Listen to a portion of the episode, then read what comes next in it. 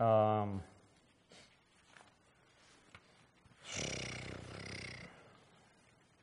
of fired up on the things we were doing on the King James Bible, kind of, wanting to stay in it. We're not in it. I'm skipping it, and I'm not skipping it to not do it. I'm skipping it. We're going to be doing it on Sunday nights for a little while. Although I got one more Joseph, I think I got to throw at you. So we'll button that up, and then we'll be going on those things that we kind of gave an introduction of in Sunday school, Lord willing. So there's some degree of a plan right now, which helps me. Maybe it helps you. I don't know. Maybe but it helps me to know a few things ahead a little bit that usually isn't the case for me. Usually I'm I'm wringing my hands all week and begging God to show me what it is and having a hard time seeing it the whole way. But nevertheless, we've got some courseways. We'll finish up Joseph. We'll go on the King James Bible. We'll continue through Acts, growth of the church, and then I don't know. Once we've done that through Acts, I don't know that I'll double back, and teach it verse by verse. I probably won't do that. I'll probably go on to something else. So I think that'll have to suffice for that probably. All right, Proverbs chapter 30, and we covered verses 7, 8, and 9 last time. We had skipped over 5 and 6 already, and we got on two things. Have I required of thee in verse 7, deny me them not before I die. Remove far from me vanity and lies. Give me neither poverty nor riches. Feed me with food convenient for me, lest I be full and deny thee and say, who is the Lord? Lest I be poor and steal and take the name of my God in vain. Just kind of looking at my notes and thinking about those verses and thinking about how many different times I've come to them and how much is there. There was part of me that wanted to just keep going on that because there's more thoughts there, and it's just very profound. Those are very needful sentiments on your part as a Christian, to recognize that that's a very good thing for you, to recognize your own personal vanity. Every man walketh in a vain show, so God, remove that from me. Remove lying and vanity out of my heart and my mind, Lord. And that's not a one-time prayer, if anybody's tried to ever pray it. It's just there with you until you see the Lord and He fixes everything up and you get rid of this sinful flesh. Now, the next thing, give me neither poverty nor riches. Was that where you're at? Is that where your heart's at? A lot of Americans, and that's not where their heart's at. I got my heart fixed on wealth and how to get there, and you waste your whole life doing that. Feed me with food convenient for me, lest I be full, deny thee, say, who is Lord, or lest I be poor and steal, and take the name of my God in vain. Verse 10, accuse not a servant unto his master, lest he curse thee, and thou be found guilty. There is a generation that curseth their father, and doth not bless their mother. There is a generation that are pure in their own eyes, and is not washed from their filthiness. There is a generation, oh, how lofty are their eyes, and their eyelids are lifted up. There is a generation whose teeth are as swords, and their jaw teeth as knives, to devour the poor from off the earth, and the needy from among men.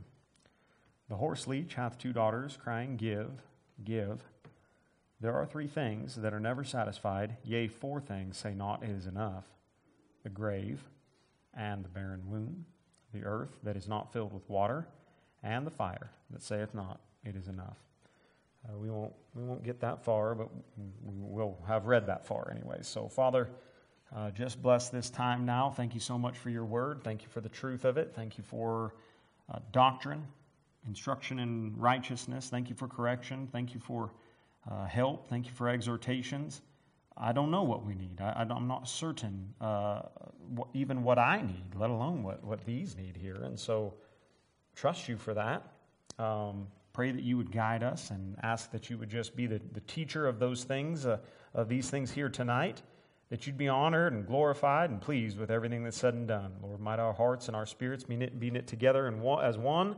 And Lord, give grace and help to the speaker and grace and help to the hearers. And we ask it in Jesus Christ's name. Amen. All right. Verse 10 there, accuse not a servant unto his master, lest he curse thee, and thou be found guilty. Now, I can take this a long ways, but I'm going to show you something.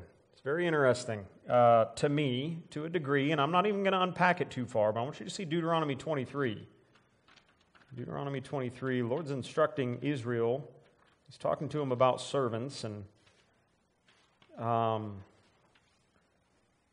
going to kind of breach a subject without going, far maybe as you would like me to touch it, or you might pique your interest, and then I'm going to move off of it, and you might be like, well what of it, But this matter of servants and masters, this isn't an employer-employee relationship that we're talking about here.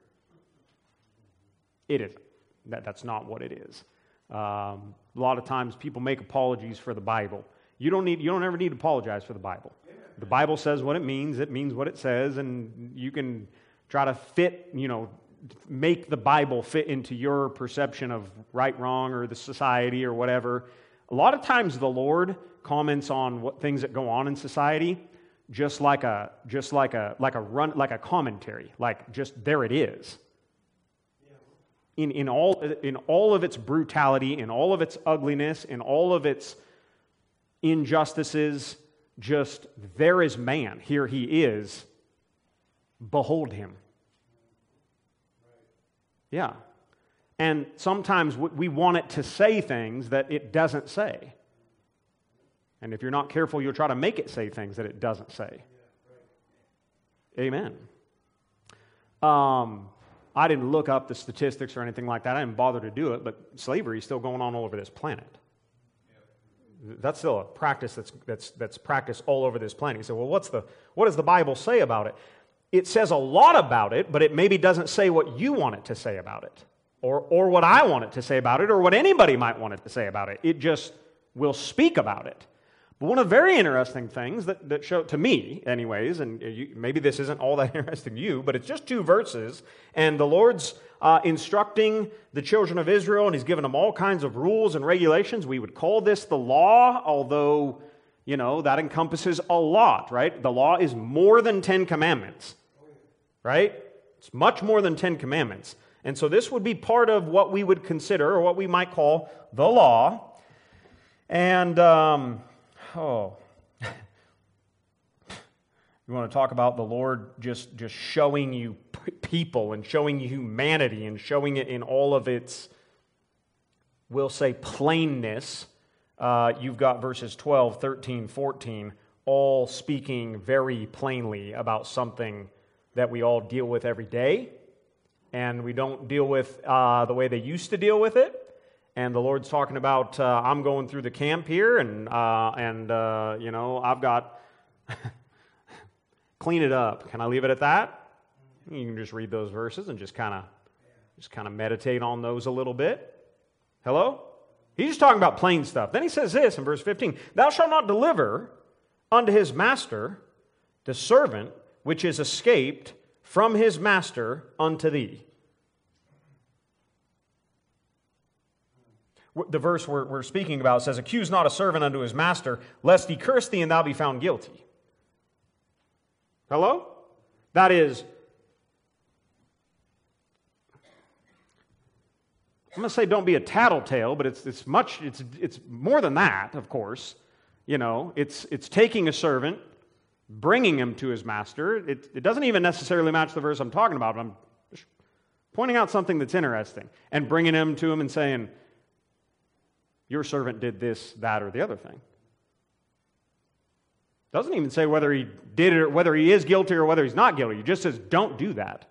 Accuse not a servant to his master, lest thou be found guilty. Implying, you are guilty of something. Anything. I don't know what, but something. Now, ultimately, we've got to be talking about bringing a sinner before the Lord. Oh, yeah, ultimately. Right. But there's a lot of maybe practical life applications that can be made here. But he says in verse 15, "Thou shalt not deliver unto his master the servant which is escaped from his master unto thee." Even if maybe you're a master and you have servants, which they did do. Which they did do. They had that. Abraham had servants. Yeah. I mean, you just read all, they had servants. But, and I know we're far down the line from them. I understand that. But he's speaking to people that may have themselves had servants. Right? And he says, you get run across a servant that escaped from it, don't deliver him back. Don't return him.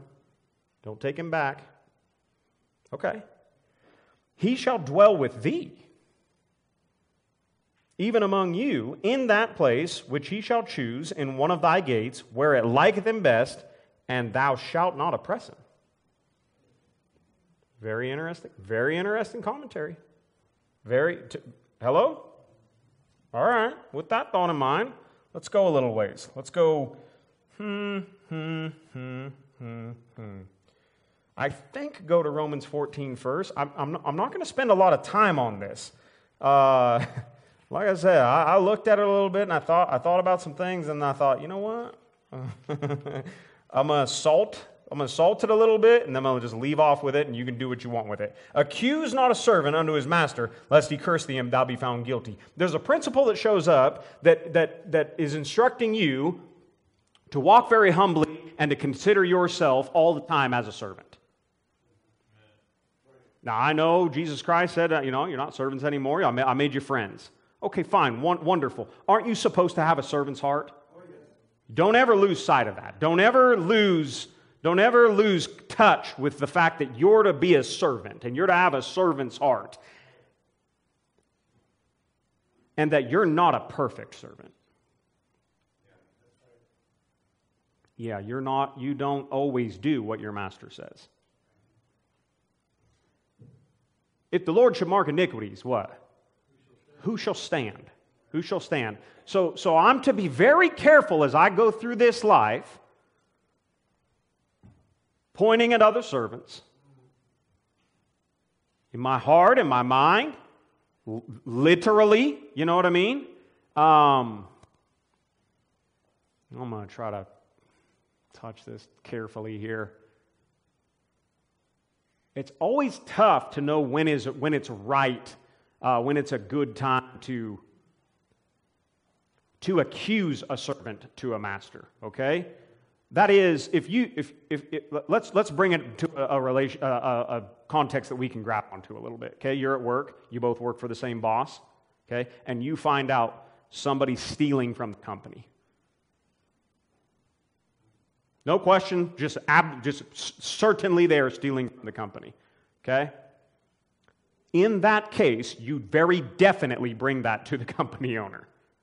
That's breaking the law. It's not even an accusation necessarily. Now understand, you're kind of walking into a little bit of a bear trap there, depending on the situation. And I know I kind of made that pretty dogmatic on you. You definitely bring that before them, but. So we're more talking about something that's maybe a little bit challenging or maybe a little bit gray, or maybe you're kind of trying to pole position yourself and kind of lift yourself up and put this guy down. You better watch that stuff in your heart. You better check that stuff.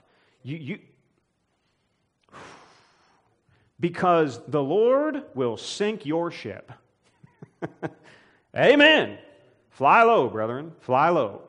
Stay low, and just be very careful what kind of accusations you get throwing around. I'm going to say ever, but very particularly when you're not certain. You know, if you're not certain about a thing, you better just shut your mouth about it. Amen.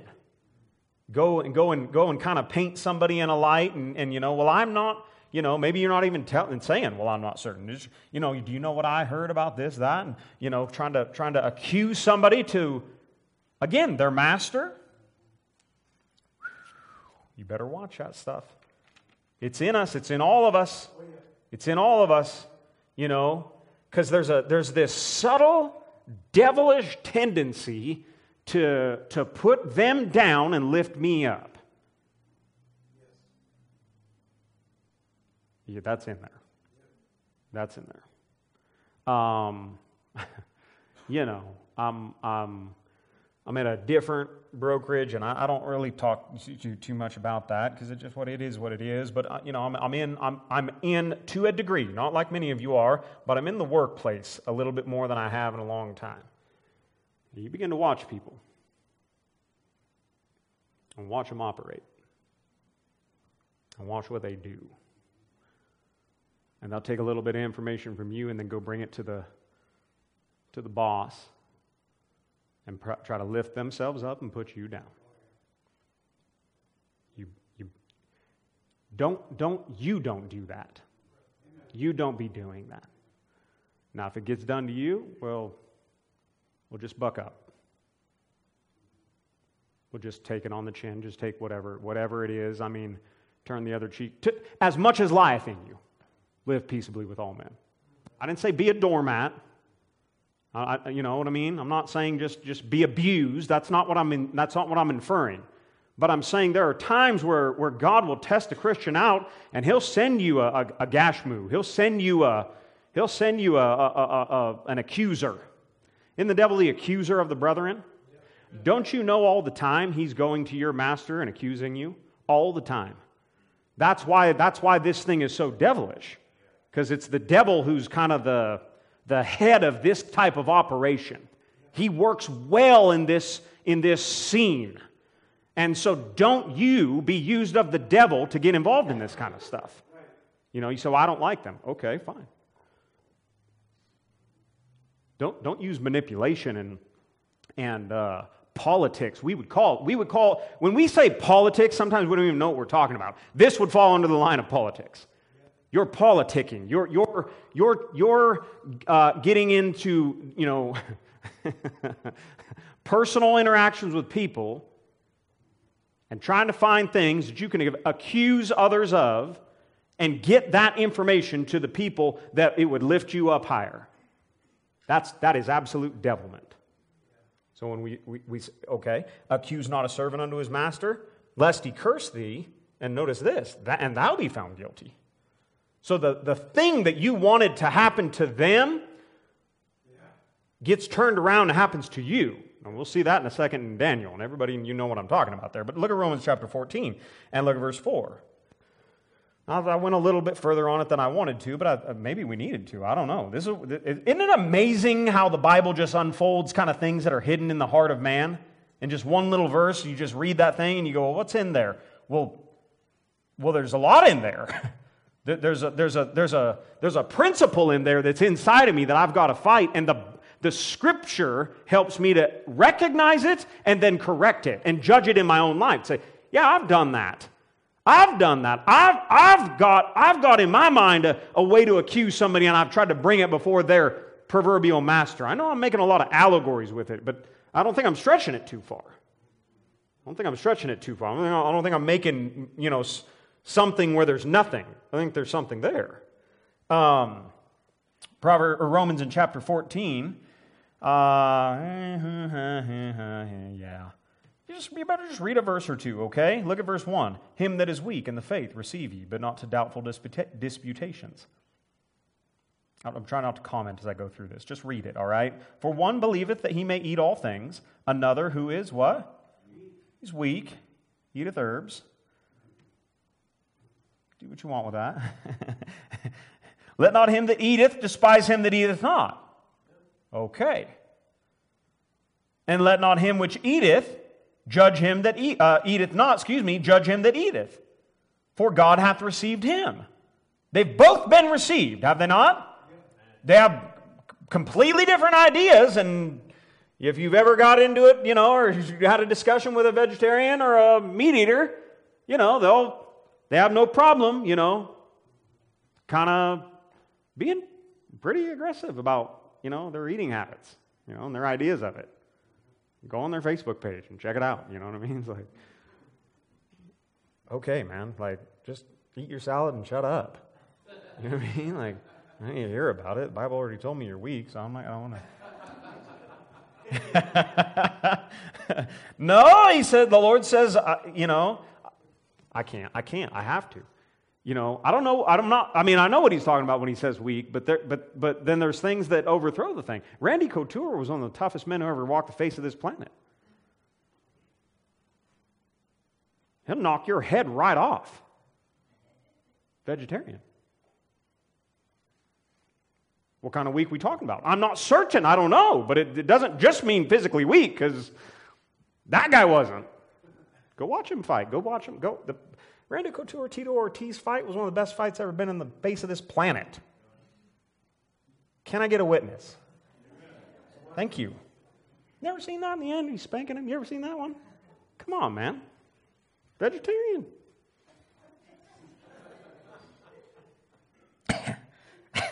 He said he's weak.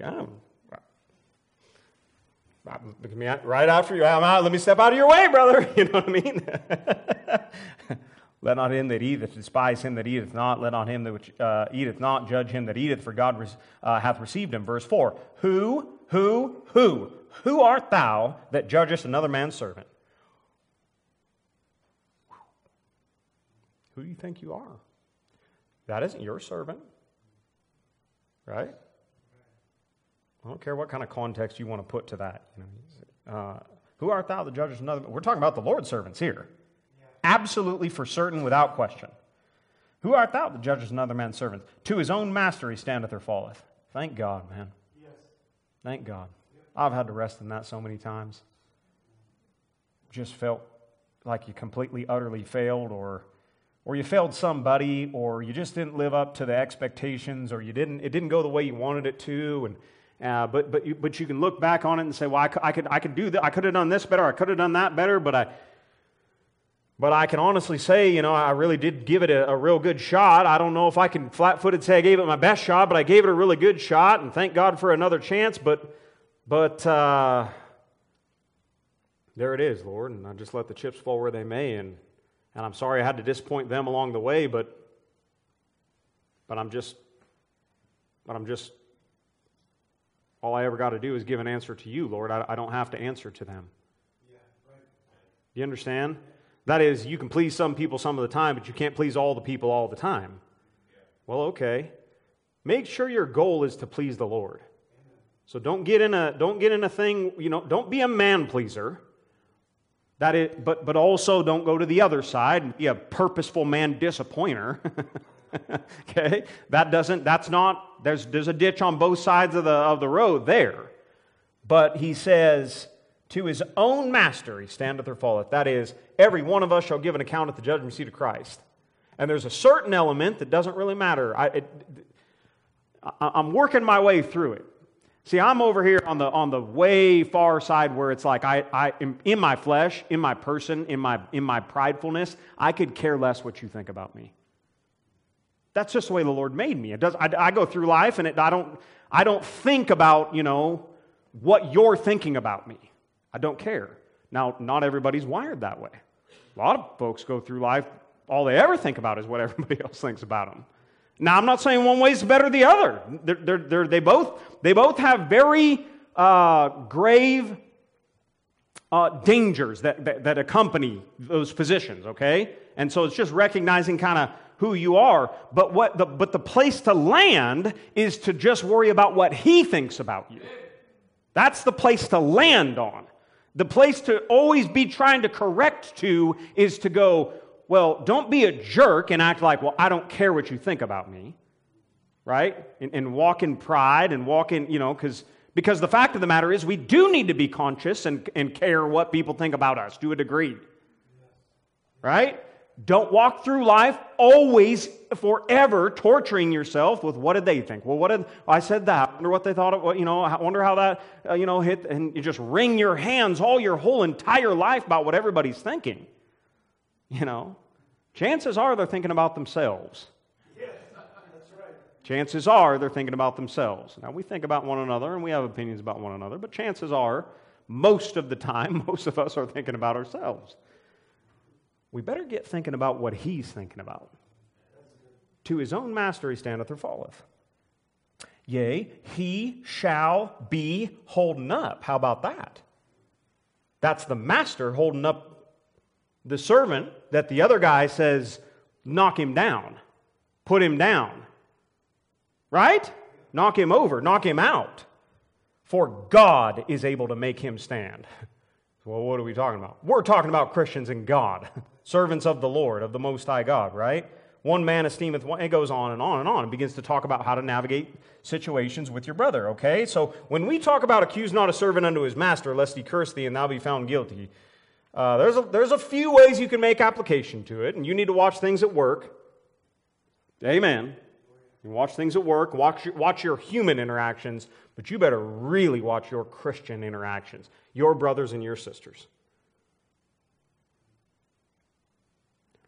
Get into a place where you won't forgive somebody because of what they did. Aren't you accusing a servant to their master? Hadn't he forgiven you quite a bit? Yeah. He's forgiven you of things that send you in a lake of fire for all eternity. I don't know what they did. Whatever they did isn't okay. I'm not saying it's okay. But for your own benefit, you'd do really well to get to the place where you just say, well, I sure have been forgiven for more than I should ever have been forgiven of. Probably better just forgive them. We've talked about that a lot. Paul says you do it in the person of Christ. That's one of the practical applications of the cross in the Christian life. All right, over to Daniel. I want you to see this one because it's just so fun. Daniel 6. And this is a wild one, it really is. And it's just good. It's just good. Just good, just a good Bible story. So these guys get a thing set up to where they're going to accuse Daniel to his master, the king. And, I didn't even look back here. You guys know the story, okay? They get this decree going. And Daniel knows the writing is signed in verse 10. Now when Daniel knew that the writing was signed, he went into his house, and his windows being open, and his chambers toward Jerusalem, and kneeled upon his knees 3 times a day, and prayed and gave thanks before God, as he did aforetime. You better get that down. He was already in the habit of this. Yes. So they're going to start changing laws and changing customs and putting it down on us and all this kind of stuff. Well, you better get some real good habits. Amen. So because if it's not a habit and then they outlaw it, you're not going to do the thing. No praying in public. Well, that was effectively what it was to a degree, in a sense. Can't pray to anybody else. Can't ask any concessions of anybody else, but of Darius. Look at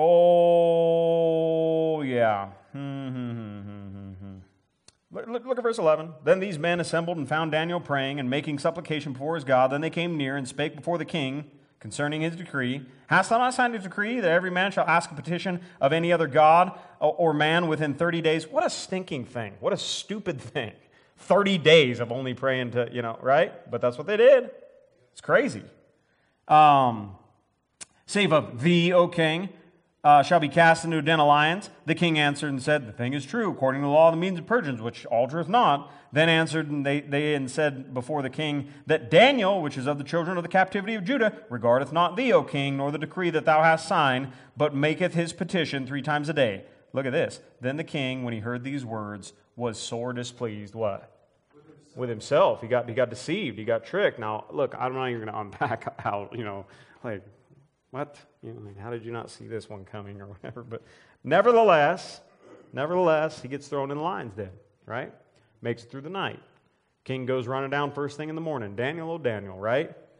Daniel, oh Daniel. Look at verse 20. And when he came into the den, he cried with a lamentable voice unto Daniel. And the king said unto Daniel, O Daniel, servant of the living God, is thy God whom thou servest continually able to deliver thee from the lions?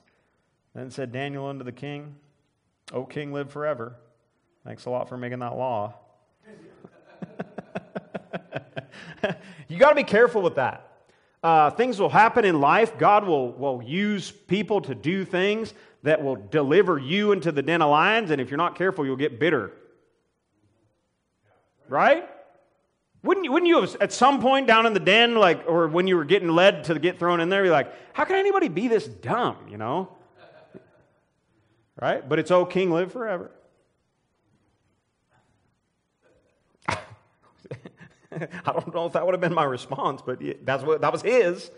My God hath sent his angel and hath shut the lions' mouths, that they have not hurt me, for as much as before him innocency was found in me, and also before thee, O king, have I done no hurt. Then was the king exceeding glad for him, and commanded that they should take Daniel up out of the den. So Daniel was taken up out of the den, and no manner of hurt was found upon him, because he believed in his God. Wonderful. Verse 24.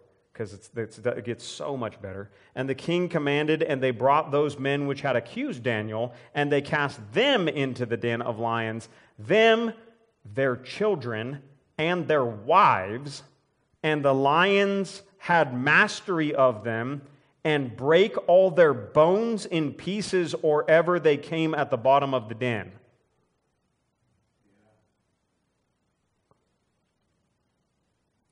Wow. You say, what's the lesson there? Well, if you get messing around with lions, and if I know anything about the devil, and I know a thing or two about him, I'm not completely ignorant of all his devices. He walketh about as a roaring lion, seeking whom he may devour. You get thinking that it's time for somebody else to get thrown in the pit because of what they've done. You just might wind up in one yourself. The Lord talks about it all the time, laying traps for people, and then you get in that trap yourself. These guys didn't even hit the bottom of the pit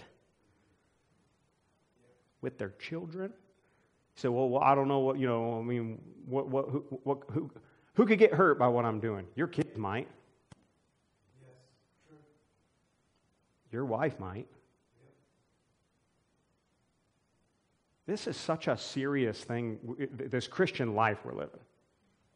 It's just everything is at stake all the time. Do you understand?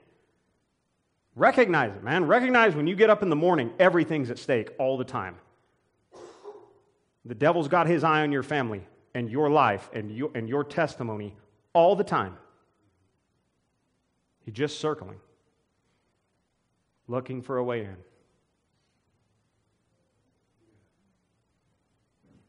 It ought to sober us up. It ought to just kind of go, it ought to get a little bit of a shiver just kind of up your spine where you go, whoa. All right. Yeah, he wants your kids. You betcha. You bet he does. Back to Proverbs. Well, okay. All right. Verse 10 was a doozy. Accuse not a servant unto his master, lest he curse thee, and thou be found a liar, or thou be found guilty. There is a generation that curseth their father and doth not bless their mother.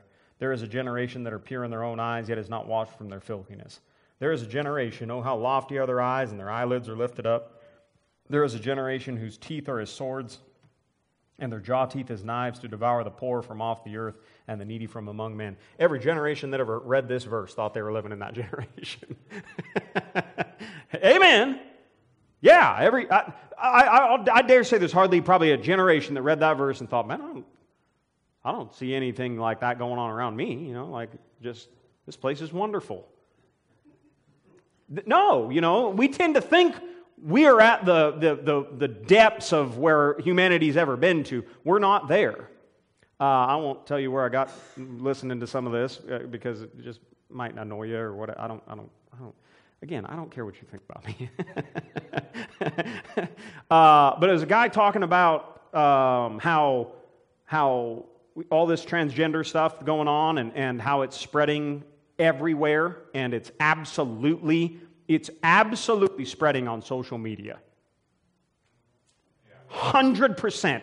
It's without question, your kids are being exposed to it, and our society is spreading this stuff on social media. Okay? You know, it doesn't grow, these kind of things don't grow by 8,000% like they are right now in this country by accident. It's by design. It's on purpose. So you need to be very mindful of what you're exposing your children to. Hello. Yes. But that's all free. This guy was just talking about how this is not the first time that this has hit planet Earth.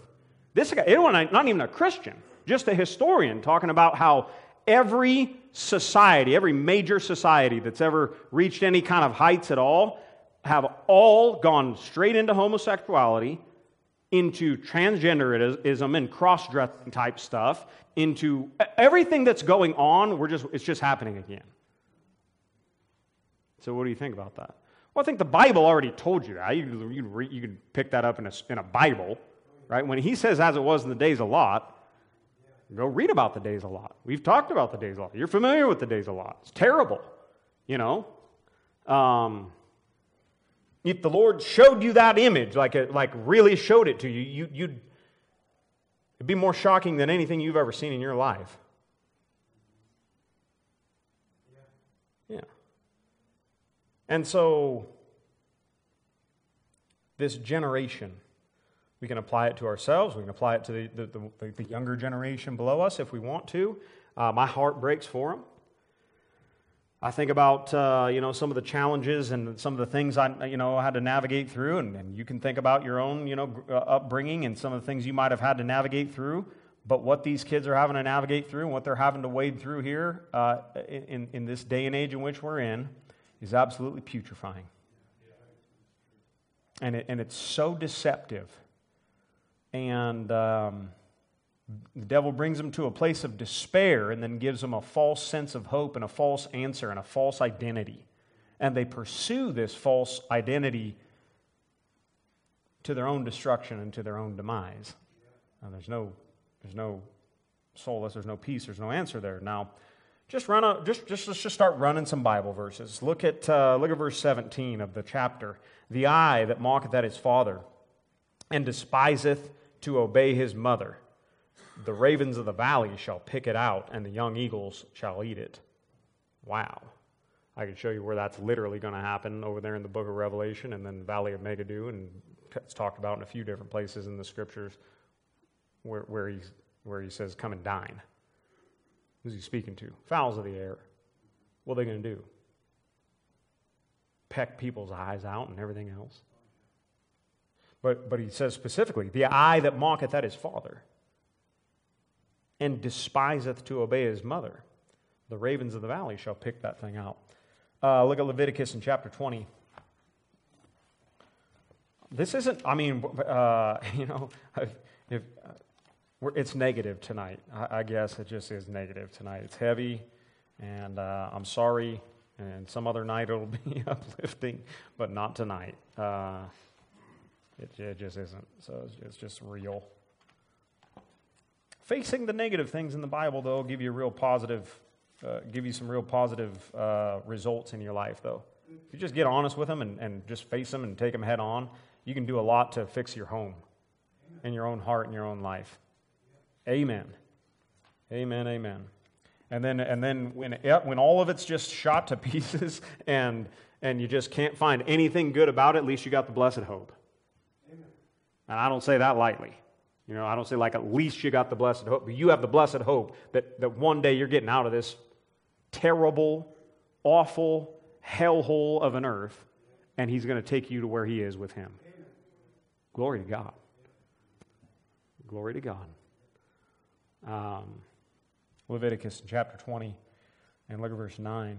Because you're watching a society unravel right before your eyes. That's what you're watching.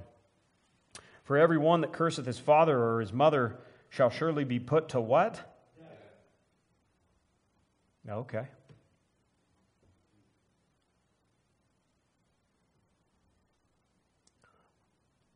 Look.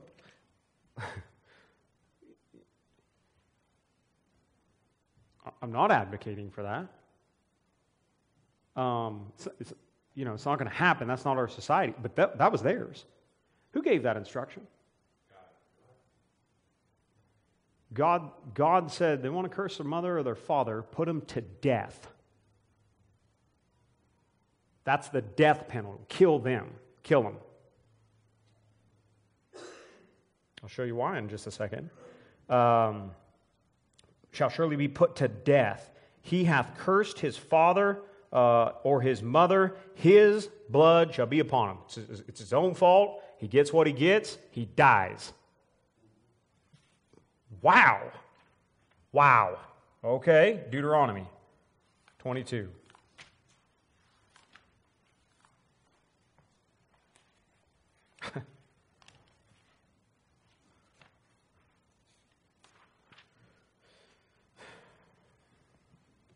Now, you know, get in, try to define, you know, what's cursing a father or cursing a mother, you know, and try to define what that looks like. And I don't, you know, I don't know. I don't know that I've given enough thought, but I'm pretty sure I'd be guilty of it. I'd have been guilty of it. Like I've done that in growing up when I was rebelling and running from the Lord.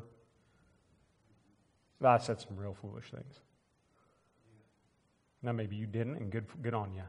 I hope every one of you honor your father and your mother the way you're supposed to, all the way on through. I didn't. So what should have happened? According to this, I should have died.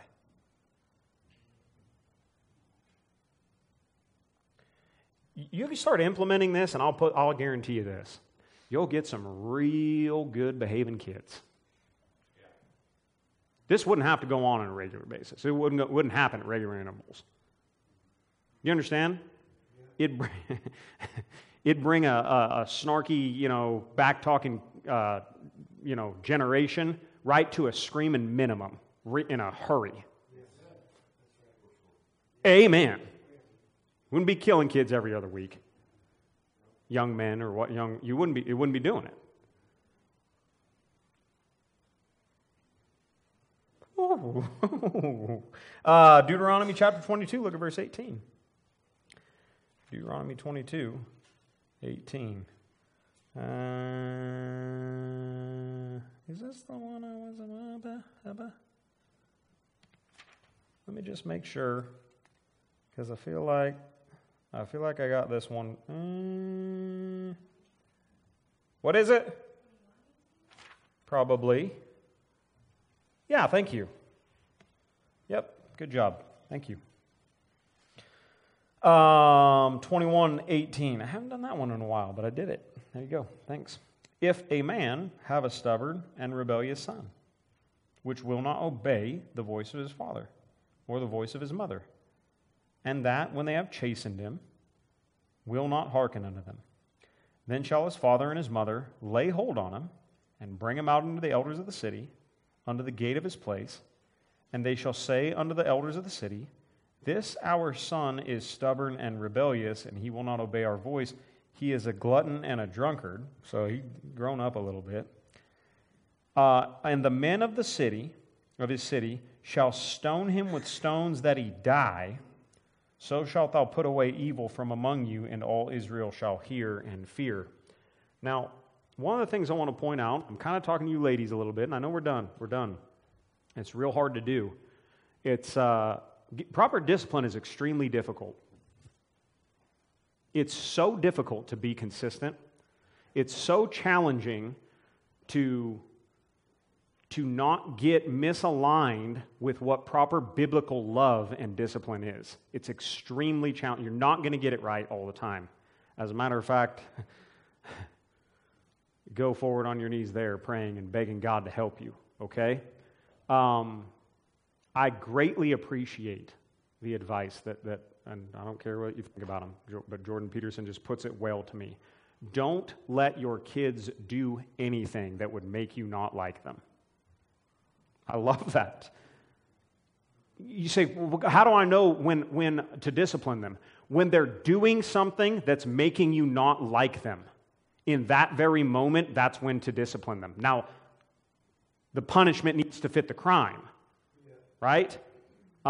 You know, just try to give you basic examples. You know, when the 2-year-old is unrolling all of the tissue, you know, that's not the time to just absolutely devastate them. You understand? The punishment fits the crime, and so we're instructing there. But as they get older, it just gets more and more difficult. And I don't know, you know, it doesn't really speak to what went on parenting behind, in the rearview mirror here with these guys. I don't know what happened. You can do it just to the best of your ability and pour your heart and soul into it, and you're not guaranteed that they're going to turn out. Train up a child in the way that he should go, and when he is old, he will not depart from it. That's a principle, not a promise. I've said that many times. You will get very jaded if you make that a promise. It isn't a promise, it's a principle. Principles, people can go against God's principles and break them. But they don't overthrow the principle, it's still a principle. But if you hung on to it as a promise, well, then you can get bitter if you're not careful. But what I want to point out there, and you have a mother and a father who have one way or another laid their hands on their son. They know what's going to happen. Do you understand? They know what's going to happen when they bring him.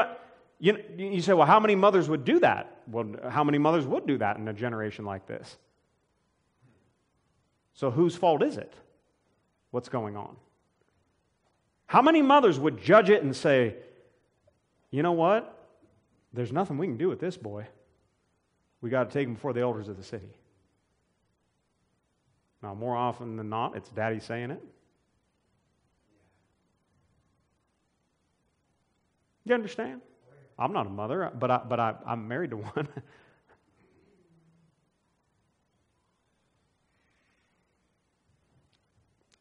To some degree, I'm talking to fathers because the onus and the heaviness and the weight of this thing needs to fall on you. You need to carry the lion's share of it. So what are we talking about? Discipline. Discipline. So I'll let her handle it. You're out of your mind. Now, when the kids are at home during the day, the discipline needs to go on. But when... Don't wink at things. Don't turn a blind eye to things. Don't let things go on and on and on and on and on. Discipline them. Make the punishment fit the crime. I don't know how to help you much more than that, other than, without getting really plain and kind of having a sermon that I'd have to take off the internet. If you got questions, I ask. I'm not raising perfect kids. I'm messing up all the time. And I'm trying to be transparent with you and communicate things that are very difficult. Disciplining is very difficult. And there's a tendency to get lazy and let things go on. Don't let things go on. Punish the crime. If the crime's committed again, punish it again. More, with a little more. Right? You don't want to get to the place where you got one where I know. Look, we don't have. This isn't a thing. But when you got one that's like, just come on.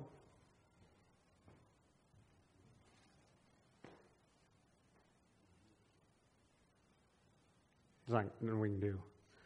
If you don't discipline them, the world will, in hellish ways, in horrible ways, that will make you beg for mercy upon them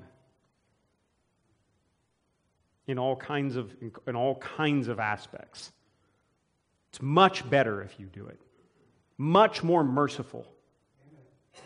Much more in alignment with God's instruction where He tells you this is what love looks like. This is what love looks like. If you love them, then this. And you, all right. Goodness, we're out of time, so I don't have time to go on anything else. I love you. Jesus loves you. Can't even hard to get a it's okay, all right, it's that heavy. Okay, I get it, I understand. Father, please, would you help us? And these are heavy things, Lord. These are heavy things. Heavy. Thank you for our children. There's part of me, Lord. I'm terrified of this generation. I'm terrified for it. My heart breaks for it. I think about my children having to grow up in it. I think about myself having to be around it. And Lord, with all sincerity, we ask you to come rescue us out of here. We understand and help us to remember it, that the long-suffering of the Lord is salvation. And people are getting saved out of this untoward generation, this wicked generation, every single day, all over this world. And as long as you see fit to tarry, give us grace. Help us to tarry, help us to stick by the stuff and until you come, and help us to raise these kids up, right, Lord? God, please help us. Please, God, help us. Love you. Thank you. Pray all these things in Jesus Christ's name. Amen. All right. Sorry.